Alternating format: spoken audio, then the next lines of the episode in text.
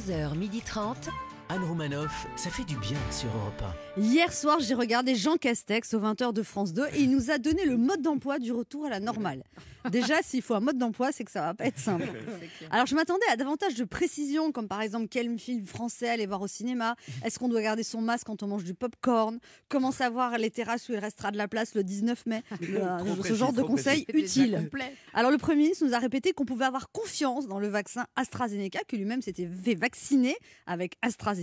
Bah, Je t'as vu sa tête Bah oui, c'est pourtant la base du marketing. Pour vendre un produit, il faut que l'égérie soit sexy. Ah oui. Après, Castex et AstraZeneca ont, euh, ont pas mal de points communs. On a des gros doutes sur leur efficacité. Alors, Jean Castex a avoué qu'il restait 2 millions de doses d'AstraZeneca. On aurait dit un marchand à la fin du marché, vous savez, qui essaye de fourguer ce qui reste. Il est beau, il est frais. Mon AstraZeneca, est madame, c'est pour euh, rien. Je vous en mets combien? Deux doses? Oui, il y a des effets secondaires, mais on meurt pas à chaque fois. Monsieur, plus de 55 ans, c'est cadeau. Allez, allez, on en profite. Alors quand Anne-Sophie Lapix a interrogé Jean Castex sur la dangerosité des nouveaux variants, Jean Castex a été très clair. Il a répondu Hmm, voilà. Non, non, il il n'était pas en dé- détresse respiratoire, il était juste en détresse de bobard. Lui, a le variant, on ne sait pas trop ou pas assez. Alors Jean Castex a déclaré N'hésitez pas à vous faire vacciner sur votre lieu de villégiature. Ah ouais. Voilà. Où est-ce que vous partez en vacances? Non, on part en villégiature, près d'un vaccinodrome. Au lieu de se faire piquer par une méduse, on se fera piquer par une seringue.